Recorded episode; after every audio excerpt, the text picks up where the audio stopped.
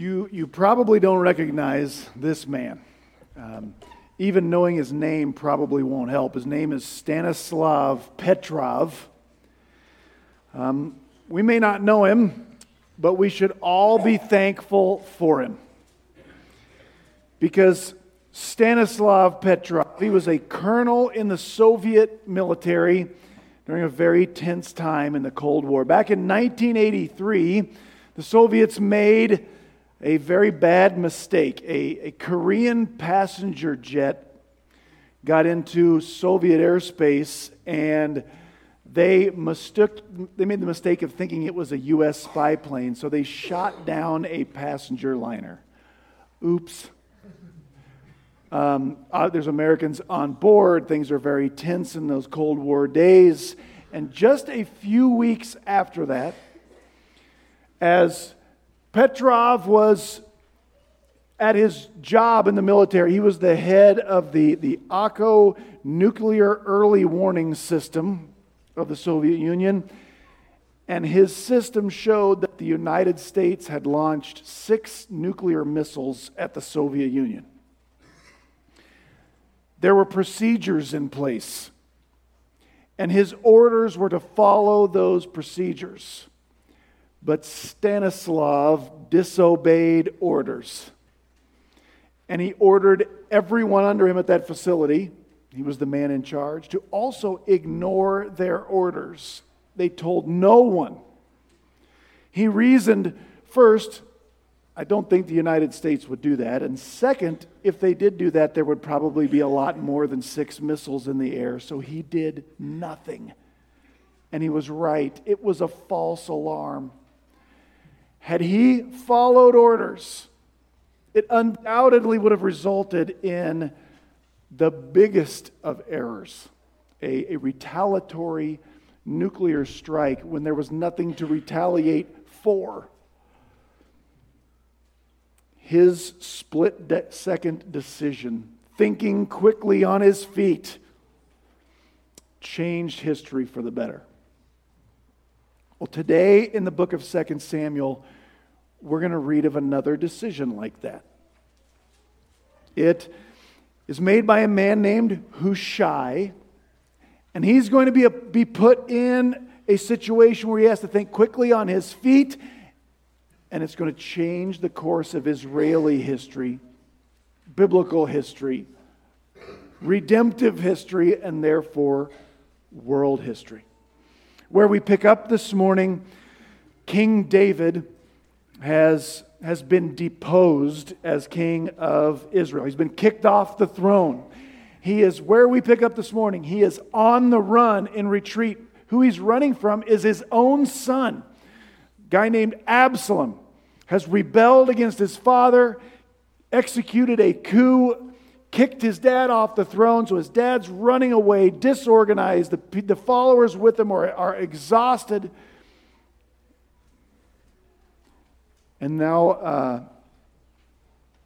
while most of David's advisors are basically hostages in a town called Hebron, we're going to see David's in a really tough spot. It seems like, from an earthly perspective, the only thing David has going for him is that he was able to plant three intelligence assets, three spies, three men who are loyal to David, but they're pretending to be loyal to Absalom. David has planted them inside Absalom's government. And uh, that's where we're going to pick up today. We're going to read this chapter in chunks, read a little bit, get you caught up on what we're reading read a little bit, get you caught up on what we're reading, and then at the end we'll see what we can learn from a passage like this. So 2 Samuel chapter 17 begins this way. Furthermore, Ahithophel said to Absalom, Please let me choose 12,000 men that I, I may arise and pursue David tonight. I will come upon him while he is weary and exhausted and terrify him, so that all the people who are with him will flee and then I will strike down the king alone, and I'll bring all the people back to you, Absalom. The return of everyone depends on the man you seek, David. Then all the people will be at peace. And so that plan pleased Absalom and all of the elders of Israel. So the, this story, and really this whole section of the book, is kind of centers on this guy named Ahithophel. He's a very main character. If we back up one verse into the last verse of chapter 16, this is what we read there. The advice of Ahithophel, which he gave in those days, was as if one inquired of the word of God. So was, that's what all the advice of Ahithophel was like to both David and Absalom. Ahithophel used to work for David he betrayed David. Now he works for Absalom. And Ahithophel is the guy who always gives the right advice.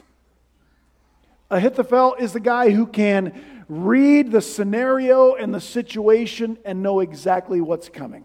He's Mr. Good Advice. And in this opening four verses, here's his advice to Absalom Give me a large force, but let's not waste time raising the whole army, and let me go chase David tonight and execute, assassinate David. Cut the head off of snake, so to speak. Once I do that, everyone will just come and follow you. What will these people have to fight for? It's hard to fight for David to be put back on the throne if David's not alive. So that's the plan, and it's a great plan. It's the right advice if you're on Absalom's team.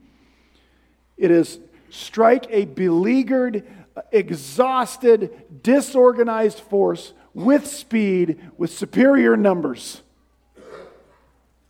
It's the right advice. But for some reason, Absalom is going to hesitate. And that hesitation will eventually prove fatal. Let's go on. Verses 5 and 6 read this way then Absalom said, Now call Hushai the Archite also, and let us hear what he has to say. When Hushai uh, had come to Absalom, Absalom said to him, Here's what Ahithophel told me to do. Shall we carry out his plan? If not, you speak. You tell me your plan. Hushai is David's friend that is currently a double agent. He's a spy. He convinced Absalom in the previous chapter that he's loyal to Absalom, but he's not. And now I want you to try and put yourself in Hushai's shoes right here. Hushai, himself a smart political advisor, he knows if Absalom puts Ahithophel's plan into motion, David's in serious trouble. It's going to work. So Hushai, he has to come up with a plan B that Absalom will buy. And he doesn't have time to think about it. He doesn't, like, let me think about it and get back to you. He, he just has to offer up, I assume, a quick prayer God, help, and launch in to trying to get Absalom to do anything else besides what he has just been advised to do. What he's going to do, Hushai, he's going to start not by offering a, a different plan, but just by trying to poke holes in plan A, in Ahithophel's plan. That reads this way. We pick up in verse 7. So Hushai said to Absalom, This time the advice that Ahithophel has given is not good. Moreover, Hushai said, You know your father, David, and his men, that they're mighty men and they are fierce like a bear robbed of her cubs in the field. And your father is an expert in warfare and will not spend the night with the people. Behold, he has now hidden himself in one of the caves or in another place. And it will be when he falls on them, on Ahithophel and his men, at the first attack that whoever hears it will say, There's been a slaughter among the people who follow Absalom. And even the one who's valiant, whose heart is like the heart of a lion, will completely lose heart. For all Israel knows that your father's a mighty man, and those who, with, who are with him are valiant men. Here's what Hushai, here's how he begins. He, he appeals to fear. He just wants Ahithophel to slow down and think about what's at stake here. He says basically, Ahithophel is underestimating your dad. I mean, seriously, you don't think we can just waltz up on David. This is David we're talking about. You yourself know Absalom. You've been hearing these stories since you were in the, in the crib about, remember those stories about how your dad used to hide from King Saul when King Saul was hunting him for all those years? They're not going to be able to, they won't even find David if they take a small force to go find David. He's in a cave somewhere. He's the best at that. And besides, here's what will probably happen while Ahithophel and his men are going cave to cave on this search, they're going to get themselves in some vulnerable, cornered position. And David and his men, who are like desperate animals, only twice as dangerous, they're going to seize the opportunity of Ahithophel getting in a bad situation. They will strike the first blow in this war, and then, then I'm afraid people will be too scared to even support you. Nobody wants to support a loser we had better slow down and make sure, sir, that we strike the first blow. Because if David wins the first battle, everyone's going to support him instead of you. That's what's wrong with plan A, the Ahithophel plan, Hushai says. And after telling him all that stuff, now he's ready to put forth a plan that he says is better. But remember, he doesn't believe it. He doesn't believe it for a minute. He's a double agent.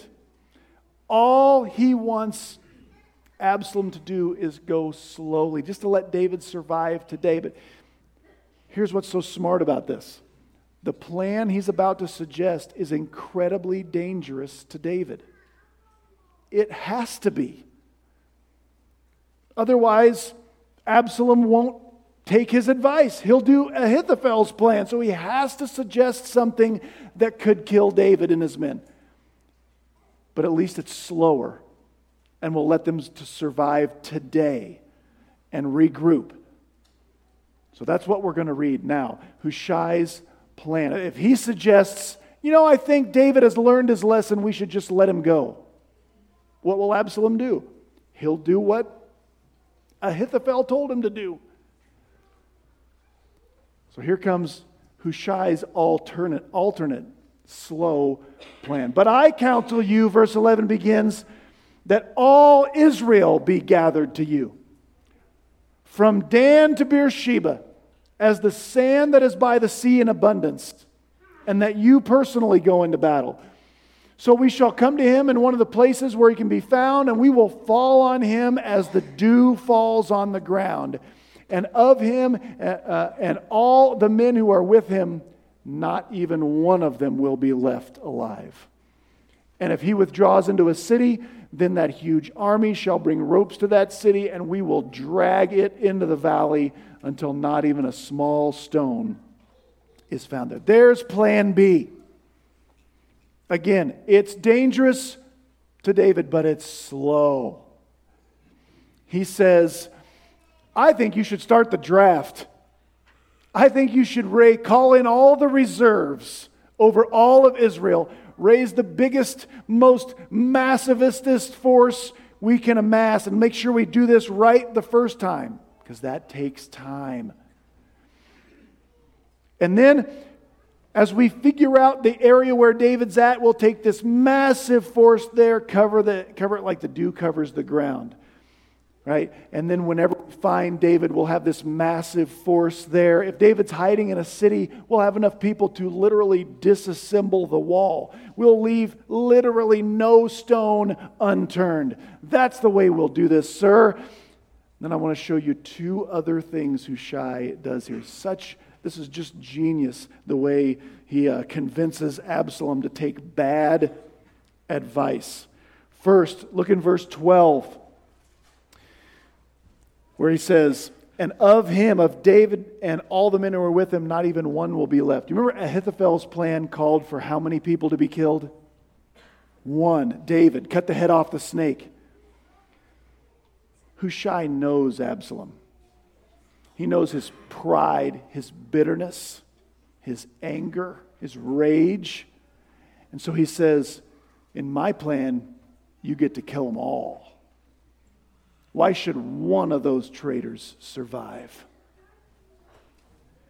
He also does one other very smart thing. He appeals to Absalom's pride. There's a diff- another difference if you read carefully in Hushai's plan from Ahithophel's plan. Ahithophel said this in verse 1 Let me pick out 12,000 men. I will go pursue David. When I catch him, I will rout him out. I will kill David, and then I will bring people back to you. But look at what Hushai says in verse 8. Hushai says, You are the one who knows your father and his men best. And in verse 11, he says, I counsel that this huge army be mustered to you, and you lead them personally into battle. Can't you picture it, sir? All that glory, you, you know, mounted on your majestic steed, leading your troops into battle. Don't save that glory for anyone else. Can you picture it, sir? He can picture it. And he likes what he's picturing. There's another very sneaky thing Hushai does. He wants this massive force because it's, it's, it takes a long time to raise it, but also it's slow to maneuver. If David's good at anything, it's using a light force with speed. But also, Hushai knows if I can get Absalom to believe he should be the one in charge of the military, that will be an advantage for David also. And it works. In the next verse, we read, Then Absalom and all the men of Israel said, The counsel of Hushai the Archite is better than the counsel of Ahithophel. He takes the bait. But the second part of the verse is the important part. It's the whole explanation of why Absalom would make such a stupid decision. Why would Absalom ignore the advice of the guy who is always right? You want to know why? For, because the Lord had ordained to thwart the good counsel of Ahithophel, so that the Lord might bring calamity on Absalom. That's the whole explanation. Why would Absalom fall for this? What allowed Hushai to think so quickly and perfectly on his feet? Because the Lord had obtained, had, had ordained to thwart the good counsel of Ahithophel, so that the Lord might bring calamity on Absalom. Why didn't why did all of the other advisors and yes men think Hushai's plan was better than Ahithophel's plan when even Hushai didn't think his plan was better. Why didn't someone stand up and say, Sir, with all due respect, I beg your pardon, we should really do what Ahithophel said? You know why? Because the Lord had ordained to thwart the good counsel of Ahithophel so that the Lord might bring calamity on Absalom.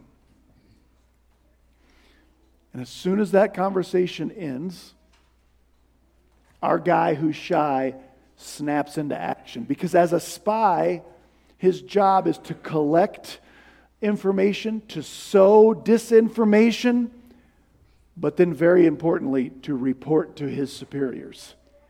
He's got to get word to David. The next part of this can be confusing the first time you read it, so I want to give you a hint of this ahead of time of what's going on here. Hushai has no assurance that someone might not yet still get to Absalom and tell him to put Ahithophel's plan into action. I'm sure Hushai can't believe that Absalom is taking his advice and his plan because he knows it's not as good. So when he sends word to David, what he's going to do is send him word of both plans and encourage David to plan for the worst. I'm trying to buy you some time here, boss, but if I was Absalom, I would do what Ahithophel said. So he's going to tell David, Hope for the best, but plan for the worst. That's what we're going to read next, starting in verse 15. Then Hushai said to Zadok and Abiathar the priests, those are the other two spies in Jerusalem. This is what Ahithophel counseled Absalom and the elder of Israel, and here's what I counseled. So he tells them both plans. Verse 16. Now, therefore, send quickly and tell David, saying, Do not spend the night at the fords of the wilderness, but by all means cross over the Jordan River, or else the king and all the people who are with him will be destroyed. Now, Jonathan and Ahimaaz, that's those two priests' sons, they were staying at a place called Enrogel, and a maidservant would go and tell them, and they would go and tell King David, for they could not be seen entering the city. But a lad or a young man, it could be a soldier aged dude, did see them and went and told Absalom. So the two of them departed quickly and came to the house of a, of a supporter of David, uh, a man in Bahurim who had a well in his courtyard. And those two men, Jonathan and Ahimaaz, they, they climbed down into the well, verse 19. And the woman took a covering and spread it over the well's mouth and scattered grain on it so that nothing was known. Then Absalom's servants came to the woman at the house and said, Where are Ahimaaz and Jonathan? And the woman said, they went that away. They've crossed over the brook of water. And when those soldiers searched and could not find them, they returned to Jerusalem.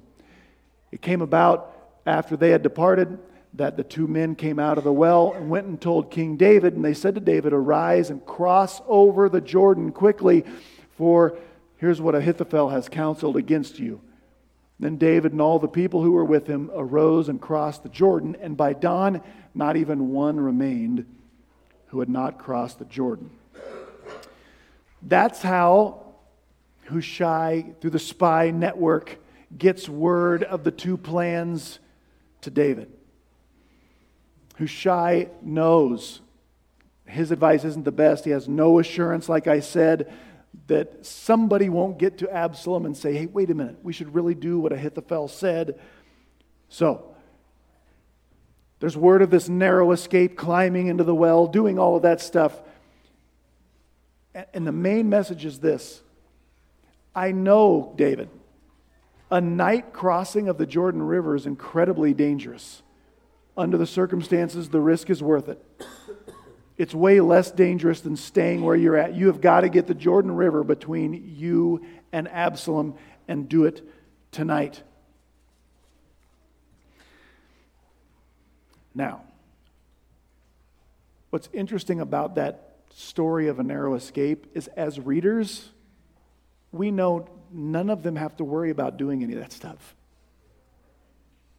Because the Lord had ordained to thwart the good counsel of Ahithophel so that the Lord might bring calamity on Absalom.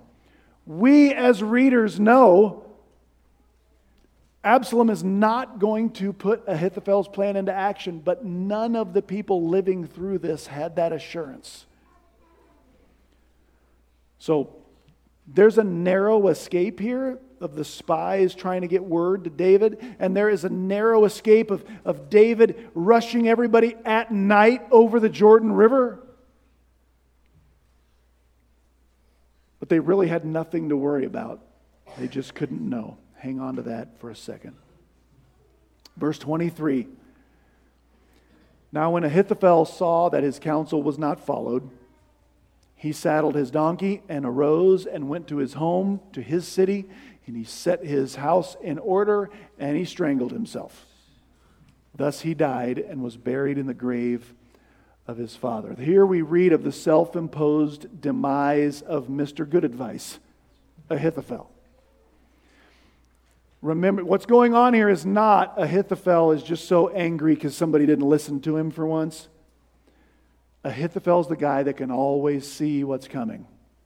Uh, Ahithophel's the guy who can see what's happening around him and see where this whole thing is leading.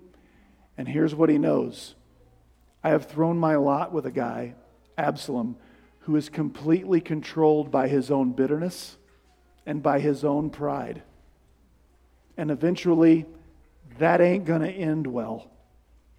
that is going to eat him alive. The reason he didn't listen to me is the problem. He's controlled by bitterness and rage and self focus, which is pride.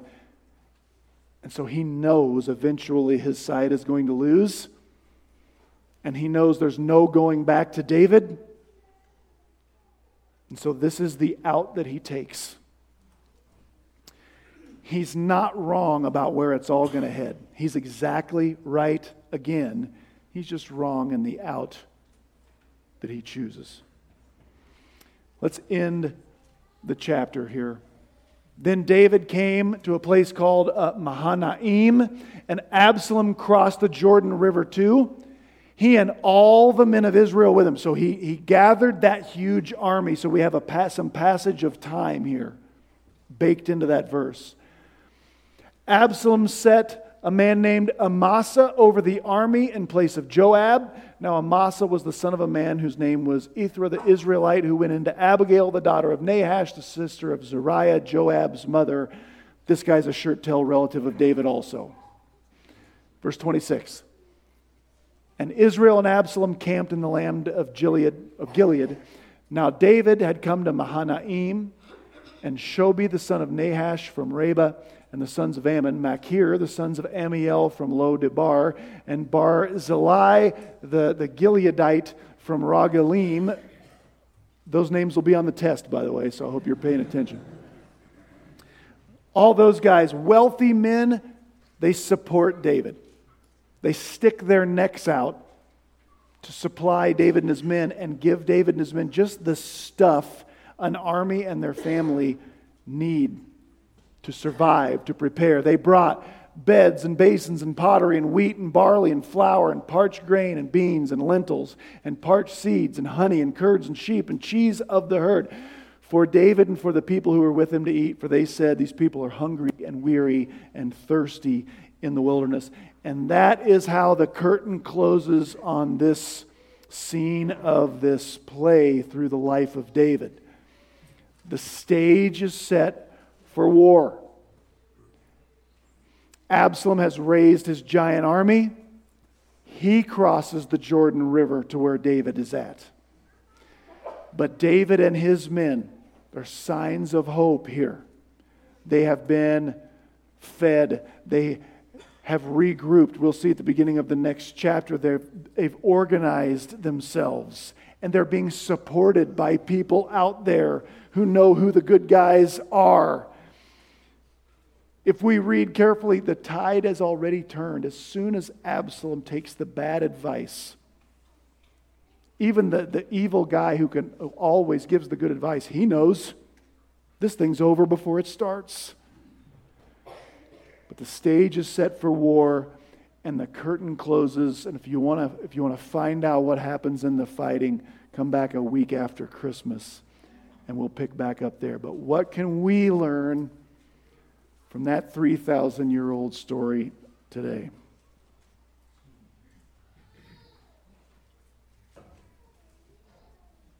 This chapter, 2 Samuel 17, I think is a good look at, and it teaches us a lot about the sovereignty of God. When I talk about God being sovereign, here's what I mean God is powerful enough, He has the ability to control stuff on this earth he created. And because he made it, he has the right to do so. God's sovereignty is his power or ability and his authority, his right to control whatever he wants to control on earth. God is sovereign. Does he let us choose things? Yes in his sovereign, but we're only allowed to choose what he allows us to choose. He's sovereign. And because of God's sovereignty, specifically from this chapter, here's some things we learn. This first, this wording is from a guy named Ralph Davis because I thought it was so good, I wanted to use his wording. He said this God is not absent when God is not obvious. That's a very important thing for us to remember. And you see it in this, in this chapter. Where we see it in this chapter is uh, you know, as we as readers, we are given like a God's eye view of what happens in this story. We know Absalom is not going to take the best advice and go pursue David that very night because God had decided to thwart Ahithophel's advice and bring destruction on Absalom. We already know. I hate to give away the ending, but Absalom ain't going to win. We were told. But the people living through this, they didn't know what we know as readers. In our lives, as just as we live, where, where our shoes meet the pavement down here, we are way more like the people who live this story than we are like readers of the story. We do not know what God is up to. And I'm always warning you to be very careful of people who pretend they do. Right? It's someone who acts like they've read the story, they can see things from God's perspective. Be wary, because life's just not like that. What we have to do is trust that God is not absent when God is not obvious, when we can't tell what God is doing. That means when your life is scary and painful and seems to you like it doesn't make a lick of sense, you have to try real hard not to jump to the conclusion that many people jump to. Well, if this is what God is like, I don't want to follow a God like that. How can you say you believe in a God like that would, that would allow and insert your really terrible, awful thing here? It's not the same thing as saying what you're going through is not terrible and awful. It is. It just doesn't mean God is absent, has left you, or doesn't care. God is not absent when your life is painful, when your life is scary. God is not absent when your life is mundane either. If you're a mom of young children, I want you to look up here right now. God is not absent when it seems like all you do is all this frustrating stuff you do. Okay? God is not absent when God is not obvious. If your, if your life is mundane and feels like you're just wasting your time and treading water, even if you're not a mom of young children, God is not, God can work when you think there's no way God can work. So, God is not absent when God is not obvious.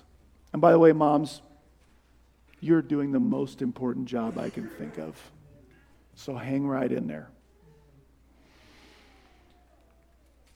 Second, from this chapter, we learn that the kingdom of God is always under, ta- under attack and it is always under protection all at the same time. In this chapter, it's very true that God, in his sovereignty, is allowing his chosen king, David, and David's kingdom and all the good guys to be put under serious attack. That's absolutely true. But here's something that's just as true God's king's going to win in the end of this thing. God is allowing the attack, but protecting his king and his king's people all at the same time. Folks, that has not stopped happening. Today, is it easy to look around and count the ways that God's kingdom is currently under attack in this world? Sure. It's absolutely true, and I would never want to convince you it's not true. I just want to remind you it's not new. It's always been this way. From Cain and Abel to today. Cain and Abel, Pharaoh in Egypt, and about 50 stories in between those two things. In the, day, uh, the days of Noah, uh, the lives of the patriarchs, Daniel in the lion's den, the Assyrians, the Babylonians, uh, the, the Romans, the Sanhedrin, the communists, the fascists, the liberals, and anyone else you really hate. I don't want to convince you that the kingdom of God is not under attack. It is. It always has been. And listen, it always will be until God decides, watch me end this fight. Because He's going to. You and I are not going to. It's not our job, it's above our pay grade. Our job is to remember that God allows the attack, but He always promises the protection.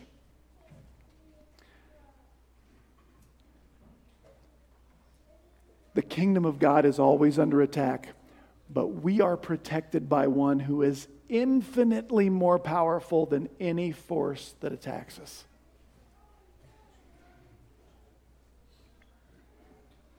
Remember that. Finally, last lesson from this passage the fact of God's sovereignty and God's protection and God's will and all of those things, the fact of God's sovereignty does not negate, negate our responsibility to do our best. Here's where I see this in this in this chapter. We as readers, we're told Absalom is not going to put Ahithophel's plan into motion. So, that means the rest of the stuff we read that was very risky was also very unnecessary. Those spies had no real, ultimate need to risk their lives to get that message to David. Because David didn't need the message. Absalom wasn't coming. He could have, and, and David and all those people, they did not need ultimately to risk their lives crossing the Jordan River in the black of night when they were exhausted and hungry. Those things were unnecessary, and at the same time, they were absolutely the right things to do. All at the same time. Their job was not to figure out what God was doing and then determine whether or not they needed to do this. Their job was to take a look, prayerfully consider the information we have, what is the right thing to do, and do it by faith in spite of the risks. Welcome to the Christian life. That's us.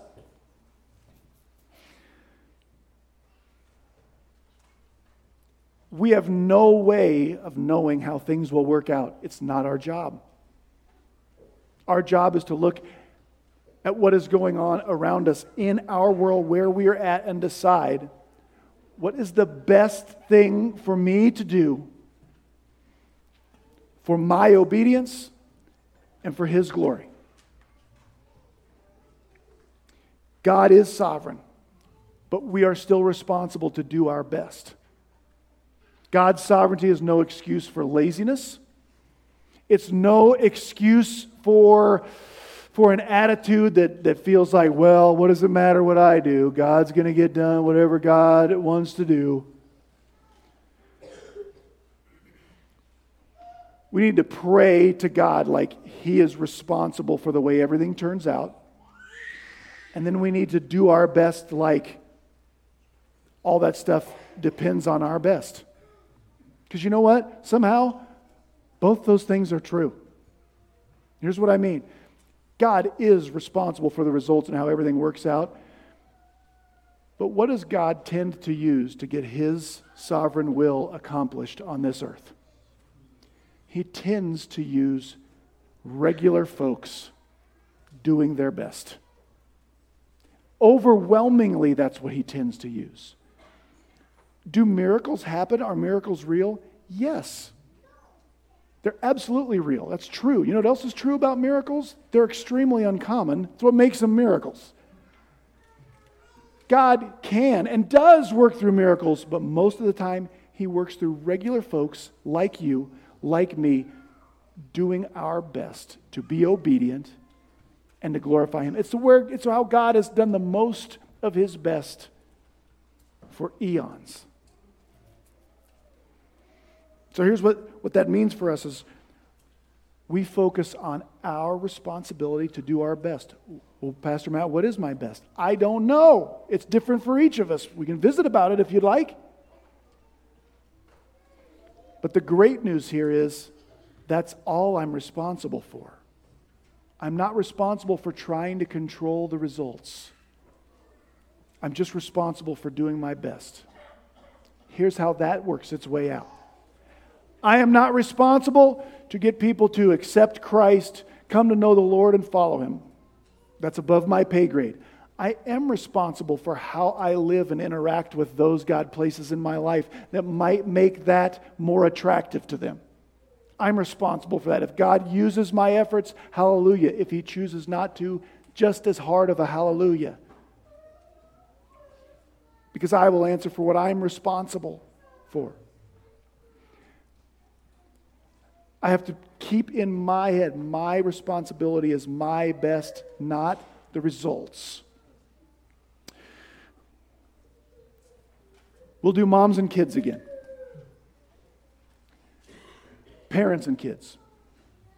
We're not responsible to keep our kids from getting sick. Uh, now that we're, we find ourselves right here in, in the heart of what used to be called cold and flu season, now it's just called general panic.